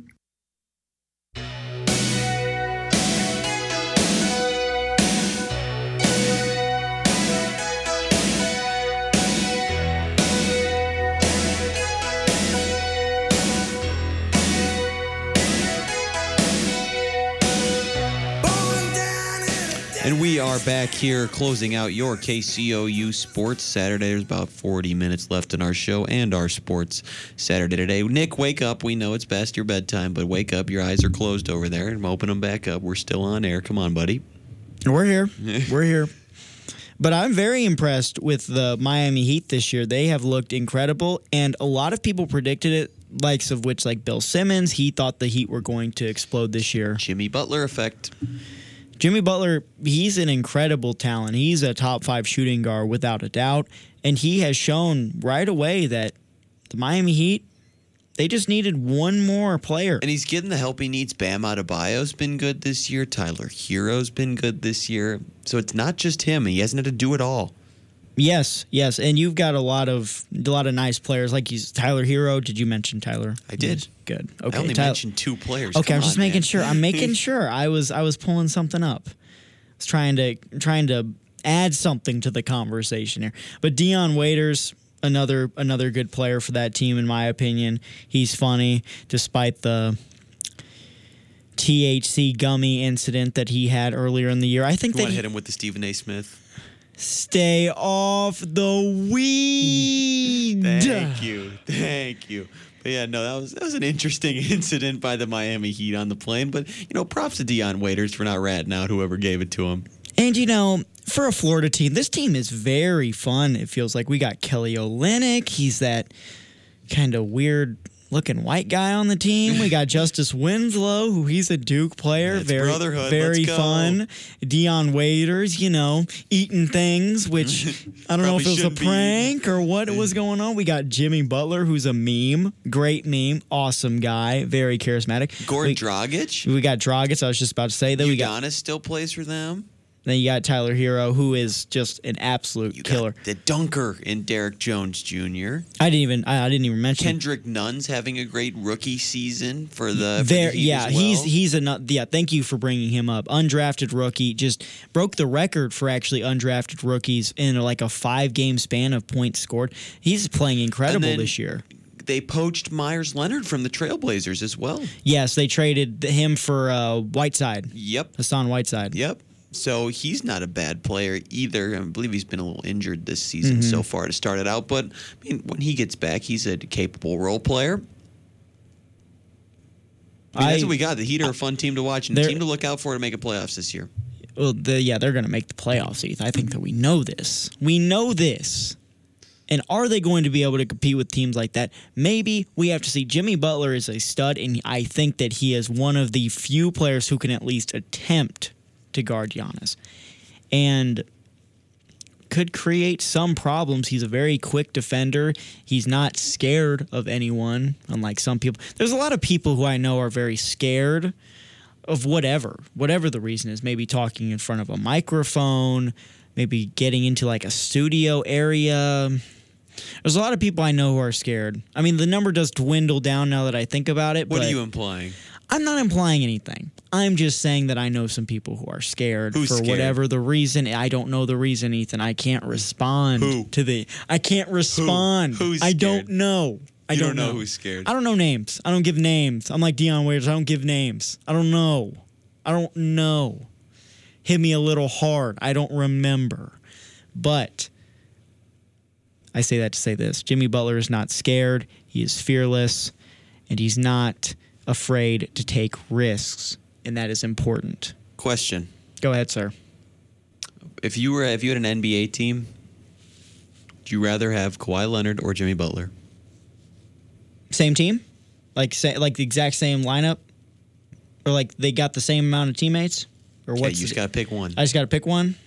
Which one are you taking? Give me Kawhi. Okay. I'm taking Kawhi. I mean, You're as, taking as load managed Kawhi. yes, Okay. I'm taking Kawhi Leonard. Kidding me? I do like Jimmy Butler a lot, and I think that he's a stud, all star, but there's a certain level that Jimmy doesn't live up to. I do think that Jimmy's closer than maybe some people would think, but he's not there, if that makes sense. That makes plenty sense. Another team that has kind of surprised in the East at the four spot right now, sitting at eight and three, the Toronto Raptors.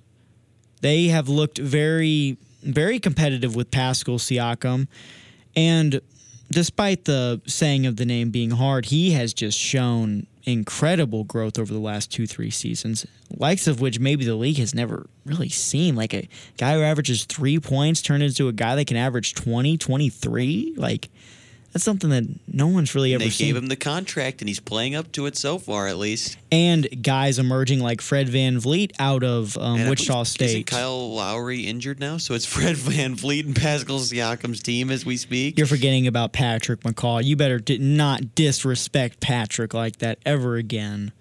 But yeah, you've got some fun players on this team. You got Stanley Johnson, who won four state titles um, in high school for Mater Dei, and then you have he also went to Arizona, played well there. I'm a big fan of him. You got Marc Gasol. You've got a lot of the same role players. You got Serge Ibaka as well, despite the age. Norman Powell. I like I like it. I like it. I like that um, Pascal's kind of emerged as that guy now. And I think that if Kyle Lowry can step up the game a little bit, you got guys like Stanley Johnson, Marc Gasol. They could give people some problems if they can produce and play like they did during that during that uh, finals run. I think that they can truly make a run at at at making the Eastern Conference Finals. I'll go that far. Eastern Conference Finals potentially if they can keep it together. A team that has been struggling though. Your Philadelphia 76ers. I mean, I'm a Chicago Bulls fan. I just thought the Sixers would win the conference, which they still can do. I don't know what we can count Um, it's over. Three and a half games back. Oh, come on. It's I over. think it's over It's for this o- team. Really? Yeah. They got they have some fun players too. Former National Player of the Year, Trey Burke, who they acquired. It's a fun player to watch. I think that he's one of the more underrated players in the league. He's had his time in and out, but I think that when he gets to play, he shows out and he plays effectively. You got You know- Joel Embiid, You know who I miss on this team? Jimmy, Landry. Shamet. Yes. He was a fun addition, and I think I miss Landry. One thing I will say about this team, they are very, and I mean, and I can't express this enough, very poorly managed on this team. And Brett I will. Brown. What? Are you Brett- talking? No, I'm not. I'm talking about the general man. I'm talking about acquiring oh. players. Oh, I thought they you don't meant- I thought you were about, acquire like, the coach. No, no. They don't acquire good players. They get rid of all their shooters. They got rid. They couldn't re-sign JJ. They couldn't re-sign yeah, how are they going to compete in a league that is such a That's heavy? That's what I'm saying. shooting? And I said this. I said this on the air. Do you listen to what I say? yes, yes, I listen to what you say. So what's going on? I say they can't shoot the three ball. You go, I don't care. They're going to win the. They're going to win the conference. This, they're, it's their Ben conference. now. What? I'm kidding. What? they can't. They suck. It's over. Okay, I'm going to need you to calm down. It's over. They got rid of their best player. It's over. The only guy who can shoot on this team is named Josh Richardson and Al Horford. You got to be out of your damn mind if you think they're going to do anything in this oh, conference. Oh, really? Yes. If the Sixers are going to do anything in this conference, I have to be out of my mind if the Sixers are going to do anything in this conference. Compared to everyone else we've talked to, yes, all the other top four teams I'm more confident in. The Celtics I'm more confident in with Brad Stevens at the helm, and they they just have a lot of depth. They have a lot of great players. I think that they are best suited to challenge the Bucks. The Bucks we already discussed. We know Giannis is incredible. The Miami Heat have Jimmy, who kept the 76ers in that series because he was the only one who played consistently over that seven game stretch. You know this, I know this, and the, the fans, fans know, know it. this. Yeah, thank so I don't want to hear any more Jimmy hate from that side of the room. Do that? do I make myself? Jimmy. Do I make I myself like clear? Jimmy. And then the Toronto Raptors with Pascal Siakam and the depth that they have and the playoff experience that they have acquired over the last two years will certainly help them against this trash 76ers team. And just like that, we're moving forward to the Western Conference after. After- I say this. Okay, I'm waiting. What do we got? I'm excited. The anticipation's killing me. What did what did they review? A first down. Oh, that's whack. After I say this, Please lay it on us. We've been waiting. Sorry. The Brooklyn Nets, for lack of better words, are bad at basketball too. Well, they are missing their best player. Oh, Kyrie's hurt? I don't think so. Kyrie is hurt. He didn't play today. What? Is he? Yes. Oof. Tough scenes. And that is an Oklahoma touchdown. They've cut it to eight, pending an extra point. Thank you. Thank you. Yeah. Exciting game in where does Baylor where does Baylor play? Waco. Waco. Texas. Thank you. I guess this is this is this is the nice connection we have. This is why here. I'm here. I'm just here You're for the geography. You see, now you're getting it. You know, we started the show a little slow, but now I think we're starting to get it. Now going into the second half of the or the last half hour of the show. Now now do you see this team being effective when Kevin Durant comes? I, I want your honest opinion here. Like, or what are they going to be able to do with KD? In the East, Yes, sir. a Eh, four, a top four seed. Really? Yes. Interesting. Obviously, it won't happen this season because they won't have KD. But yeah, You know, I've been I've been going back and forth on this, but I think I finally decided a verdict. Kevin Please. Durant is have going a to gavel. Verdict's in. Kevin Durant is not going to be good at basketball next season.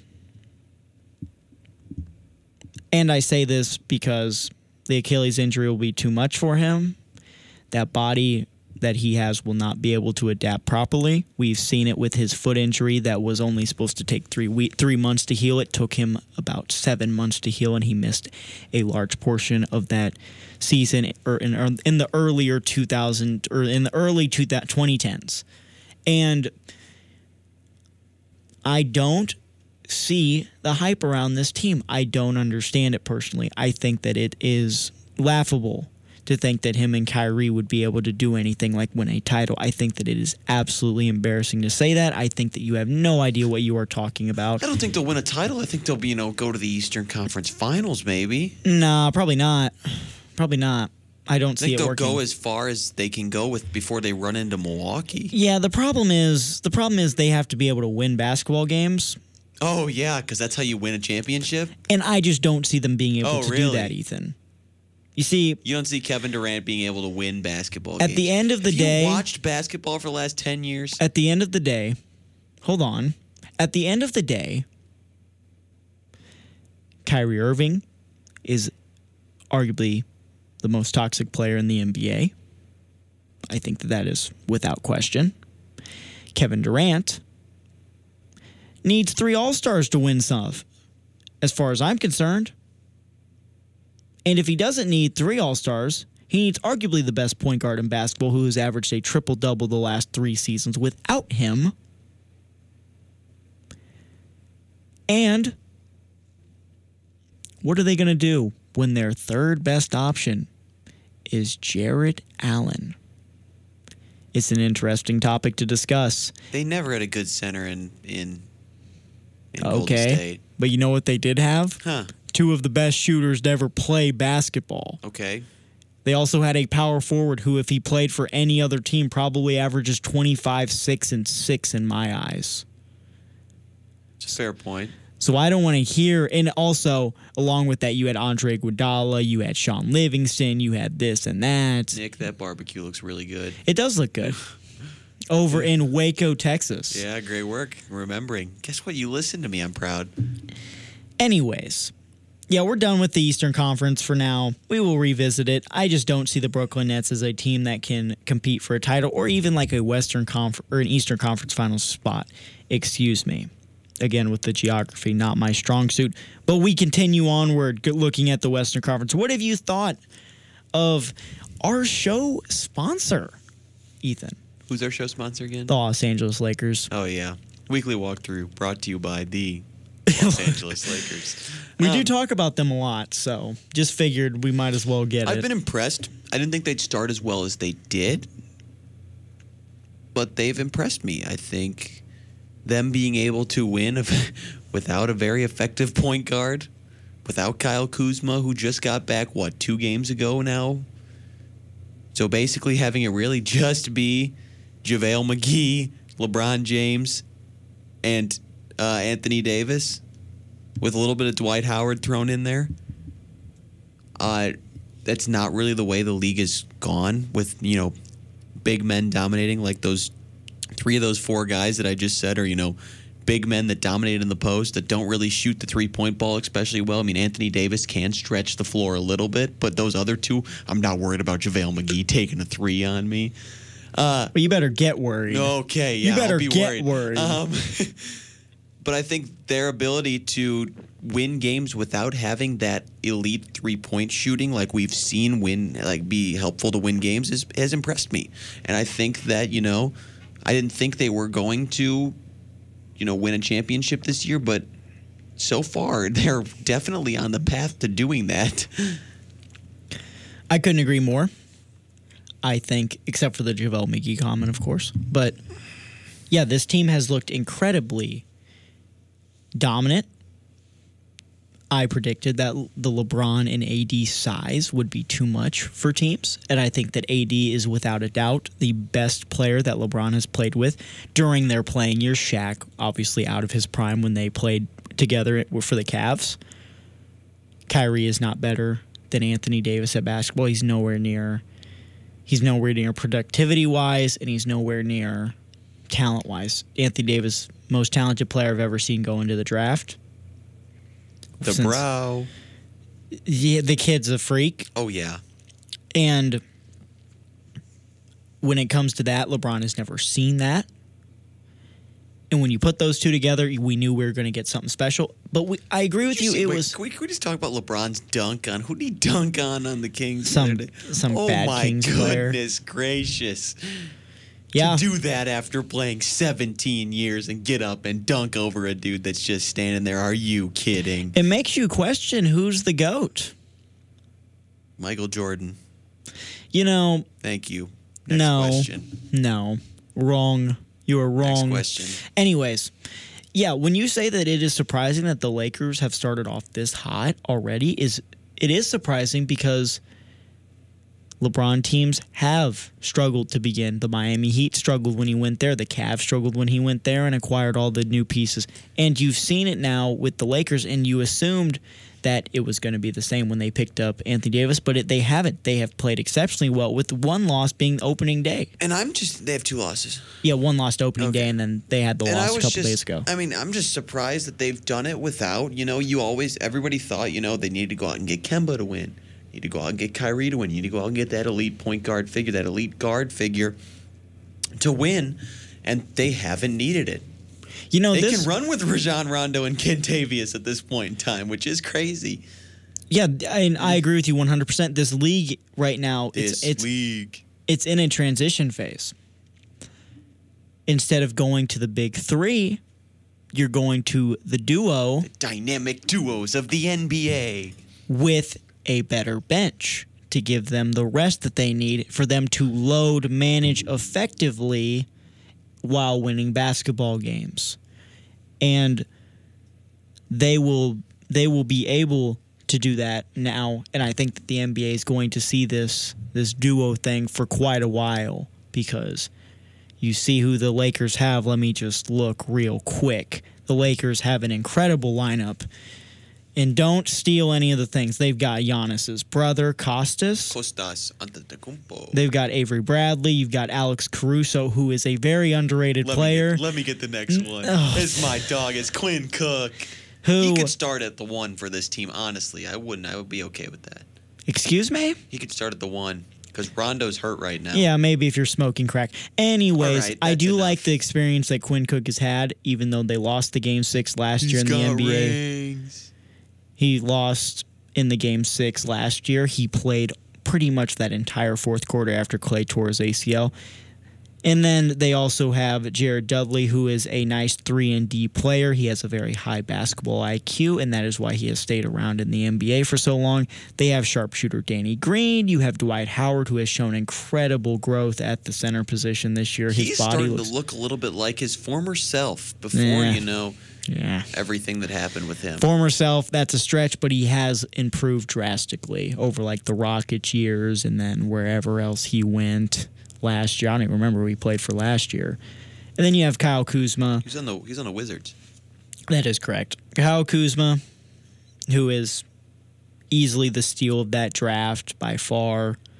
And then you have guys like JaVale McGee who can't play as long due to asthma, but he has shown incredible athletic ability when played around And great just talent. looking at this, Zach Norvell is is an interesting prospect that they have too. Meh. I believe he came out of Gonzaga. Ooh, he came out of Zaga? I think he was one of those guys that came off that Gonzaga. Let's see if you're right. Let's see if you're right or you're just talking. I'm right. Yeah, you're right, sadly. Yes, sir. Um, but yeah, no, he's one of those guys that can shoot the ball pretty well and uh, can do just about anything at the guard, different guard positions, one, two, three kind of positions. So, um, And then that Rondo. fill in. Yeah, and then of course Rajon Rondo, who's been injured this year, but we all know exactly what Rajon Rondo can do with handling the ball and his passing skills. Jalen Hurts has taken the field. Down seven with 11 minutes left in the football game. But yeah, no, another team that has been fun to watch in the West this year. Give me the Euro Mavs. Meh. Fun to watch, yes. Not sure if they'll do anything, but they're fun to watch with uh, I'm sure that they won't do anything. with the likes of Kristaps and uh, you know Luka, Boban. Stop it. Stop it. That's just the goat right there. Can you stop it? You oh. Kiss Oh. your mother with that mouth. They also they also lack a good point guard here with JJ Barea eating a lot of the point guard minutes, but I mean you got to do what you got to do. I guess. Yeah, they're they're certainly an interesting team. I don't see much coming out of this team. I think that they that they they, they have depth issues. They're they don't have the they don't have the talent through 1 through 10 to really make a difference, especially 1 through 7. And that will be their downfall. They have a lot of talents. They just they have a lot of skill. They just need to put together the right pieces and then you will see you will see that talent start to develop in or you'll see the wins start to come around and you'll see a competitive Mavs team but that's just not that's in a, a year or two cuz I know that Mark Cuban and the rest of that organization is going to want to keep Luka and Kristaps around each other. Oh yeah, and I don't blame them. They, that's a really good duo. It's a really good young duo, and uh, they could make noise in this league in a few. I'm not sure it's not their time yet, but they'll get there. And once again, as you said, what they need to do is assemble a little bit better of a bench, a little bit more pieces around those two, and that's when they'll start to be able to compete. And we're going to take a short break. And when we come back, we are going to talk about arguably the most interesting and maybe even intriguing teams to watch in the Western Conference. You're listening to the weekly walkthrough on KCOU 88.1 FM. Join me, Garrett Jones, for one of these nights, a solo podcast style sports talk show covering the weirdest and wackiest of sports history. I take a deep dive into the old and noteworthy of Mizzou and all four major professional sports. Stick around for the second hour to unwind with the best of classic rock from the 60s, 70s, 80s, and 90s. I'm on Sunday nights recording live from 8 to 10 p.m. on KCOU 88.1 FM and KCOU.FM in the Blue Box. It's also on Spotify and Apple Music if you ever miss a show. It's one of these nights, the perfect way to end your weekend.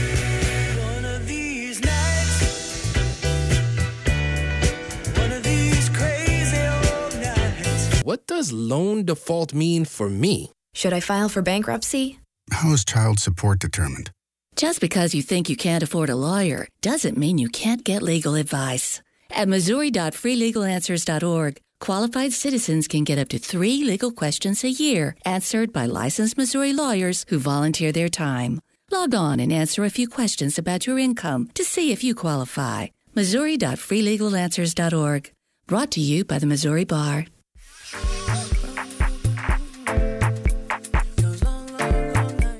On Sundays at 11 a.m., it's the weekly walkthrough. Join Ethan Salm and Nick Catlin as they discuss the biggest and most important sports news of the week. Tune in right here on KCOU 88.1 FM, on KCOU.FM, or find the show on Spotify and Apple Podcasts by searching for the weekly walkthrough. Follow us on Twitter at Weekly Walk KCOU and be sure to tune in on Sundays at 11 a.m. for all the latest in sports. No, no that's only my A game.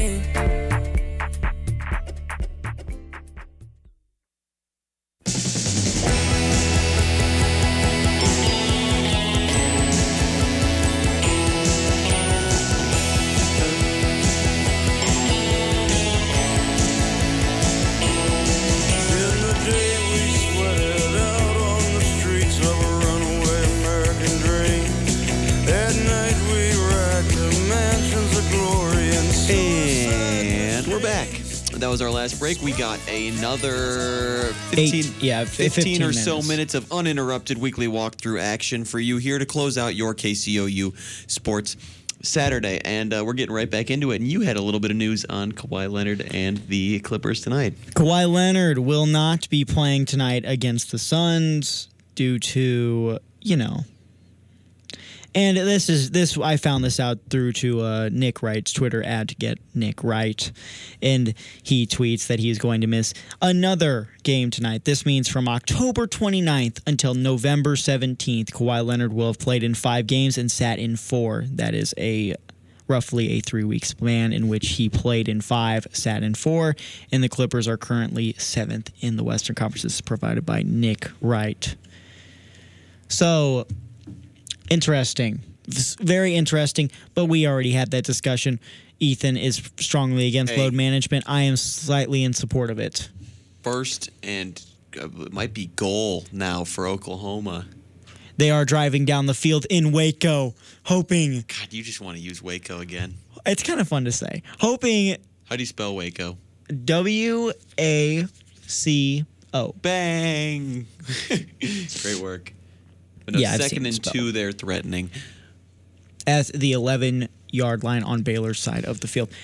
But a team that I think is very interesting in the Western Conference, and a lot of people aren't talking about them. So maybe not the most intriguing, but they are certainly the most changed, most interesting to watch in terms of seeing how they all mesh together, has got to be the Utah Jazz.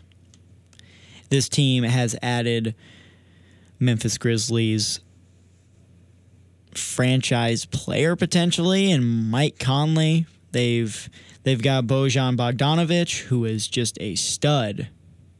And they have guys like Jeff Green, Rudy Gobert, obviously Joe Ingles, Donovan Mitchell, Manuel Mudiay, Dante Exum, who has not played. Now, Go ahead, sir. when you talk about deep teams, this is the definition of a deep team in this NBA. And then you've there got- might not be anyone that has more depth than this team. And then you got George Niang as well, who is from Iowa State. He's very good.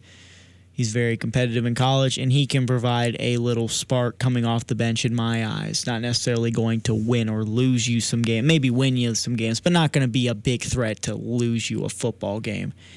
And it's certainly Oklahoma has now reached the two yard line. And it's third down. third and goal.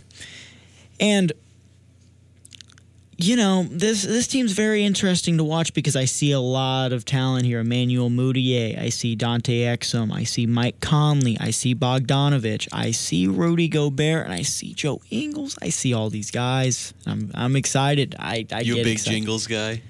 Jingles. Oh, Joe. Yeah. I like Joe Ingles. He's really good. I, I enjoy his. I pegged you for a big Jingles guy. That's an Oklahoma touchdown and extra point. And we almost have a tie game. Five and a half to go. Ethan. Yes, sir. I'm not gonna. I don't know. I don't know if I want to say this. I think I just swallowed a bug. What? Yeah. That's on me. That's on me. But we're gonna keep it rolling. What Is- kind of bug? It's just a little fly. It kept bothering me the whole whole time. And then I think I just like swatted it away, opened my mouth a little bit to because I was shocked that they scored, going to say something, and then it just whoop, Interesting. they just won't bother me anymore. Sure. happens when it flies out. Stop it. Anyways, what team has surprised you in a bad way, Ethan? What team has surprised you in a bad way? A team that Unfortunately, the New Orleans Pelicans thought they'd be a little bit better than three and nine. I mean, part of it. three and not- eight. Three and nine. What? Three and eight. I have NBA.com at three and nine. I have NBA.com at three and eight. Swear. I think you just. I think it's just an eye check. What? oh, I refreshed the page. That's okay. I think you had your page refreshed. Yeah, they just lost to the Heat tonight. Oof, that's tough. But yeah, the the loss of Zion has I mean, been yeah, crucial. he was supposed to be their best player this year, but I honestly thought they'd be able to do a little bit more than what they have done with only the three wins. But I mean, A team that surprised me personally is the Portland Trailblazers. And they don't start the best, but they do finish well. That's kind of their thing. But wow, four and eight start the year. That's that's what I like to call tough. You know what I'm saying? It's not not something you want to. not something you normally see from Damian Lillard and company. and I think it shows it shows an NBA that is that is changing in terms of this it's you know what you know what it is you like to say this league I like to say make or miss league and Portland despite despite going to the Western Conference Finals despite being very competitive with the Warriors despite it being a sweep despite all of that this is a team that believes that they're right there to win a title potentially, to compete for a title. And you see all the other teams around the Western Conference going out and getting players. The Clippers got Kawhi Leonard and Paul George. The Lakers went out and got Anthony Davis and a lot of great role players to help suit their needs. You look at a team like the Utah Jazz and what we mentioned earlier with the amount of depth at the guard position and even at the center and forward position, they have set themselves up to compete. You have teams like the Denver Nuggets who have taken risks on guys like MPJ, and I And haven't seen it from Portland. It's starting to pay off a little bit for the for the uh, Nuggets. The only time Portland has taken the risk was with Nassir Little, and it wasn't really a risk because he just fell down to their 20th pick. And Portland has shown time and time again that they will not build anything around their players. And they they went out and got Whiteside, but then again, it's really just Hassan Whiteside. He's not anything special. Yes, they lost out. They've lost out on a lot of players. They lost out on Seth Curry to the Mavs. They lost out on like like I'm looking at this team. We have old Pau Gasol. Zach Collins is hurt. I like Zach Collins a lot. I think that the I think that he's got a lot of upside. Another Gonzaga boy, right? Yes. They got guys like Rodney Hood, but after that, I don't. This is Anfernee Simons kid. I think that he's. I think that he could potentially explode, but I just don't like what I'm seeing from this organization in terms of how they're They developing. lost big men like Kanter, who would have kept them with depth. Yes, but the, the but I think they kept. I think they got Hassan Whiteside because of the defense. But I I see what they're doing, and it's just not something that I enjoy personally because they could be doing so much more with what they're with what they have. They could be doing so much more. And it's it's sad to see because I know that a guy like Damian Lillard wants to win there. CJ McCollum has defended the organization countless times, but they just simply aren't doing better than the other teams around them. And in the business world, that's going to leave you at a great disadvantage when you are when you are a company that will not change and that you believe that you can if you run it back you will find a different result. And that's not something that you've seen. Another team that has done that the Houston Rockets. Me I was dumb in saying that Chris Paul coming back would maybe change it around. That was stupid of me to say back then. Russell Westbrook, the addition of Russell Westbrook is fantastic for that team. He adds another level of skill set that an aging Chris Paul did not have, and I was biased toward Chris Paul. And I believe that change in this league is very important due to the contract structures and everything else. I mean, I think you're right. I think you're right. I think they did need to make a bigger splash. I think they needed to go out and either take a risk on someone or Oh, trade but we got some- Melo. They did. We got Melo. Oh, great. That's going to be awesome. Have fun getting bounced if you even make it to the playoffs this year. I'm sorry. I'm sorry. It's okay. You're think- upset. You just want to see Dame win. I know. I just don't understand why they can't get anyone to play there. I think that I feel like Portland's a nice city. It's beautiful there. I'd love to live there. Do it. What? Do it. Move to Portland. Shut up, Eth. Sorry. Anyways. That's my bad. Yeah, you're good. A team that has also been, you know, a little interesting to uh, see their lack of development is the Kings so far this year. A lot of young guys. Isn't De'Aaron Fox injured? He might be. That might be the reason. I might be overreacting again, Eth. I think De'Aaron Fox is injured. I'll get a confirmation. No, I'm. I've already got him pulled up. Let's see if you're wrong. You probably are. I don't know. If you could find it, that'd be nice. But yeah, 422 left in this Oklahoma Baylor game, and Baylor has the ball. And they are, let's see how this play went. De'Aaron Fox has Oof. a Not driving yet. Kings. De'Aaron Fox skips trips to Los Oh, Angeles. yeah, he got I hurt during practice. Ankle injury. Yes, he got hurt during a practice. I do remember this now. It's all clicking back now. Yeah, serious injury for him. But they've got guys like Marvin Bagley Jr. They just brought in Trevor Ariza, I who think was Bagley's injured as well. ooh knee popped. But yeah, yeah, they just they just are dealing with injuries right now. They are a team that I could see sneaking into that Uh, playoff spot. Yeah, Bagley's four to six weeks with a fractured right thumb. De'Aaron Fox is injured. So those are their two main big playmakers. Two of two of their big pieces gone. I can understand why they are struggling, and it is early. Despite all the things that we are saying, it is early. These teams can change, injuries can happen, and things of that nature. Four fifteen left. It looks like we got a roughing the kicker sure call. roughing or running into. He did not hit the plant. He did not hit the plant leg. It looked like I feel like if the let's see what the we don't have running into, running so into it's the only kicker. Five yards, right? It's only five yards, and we will see. And the Baylor head coach is not pleased with that.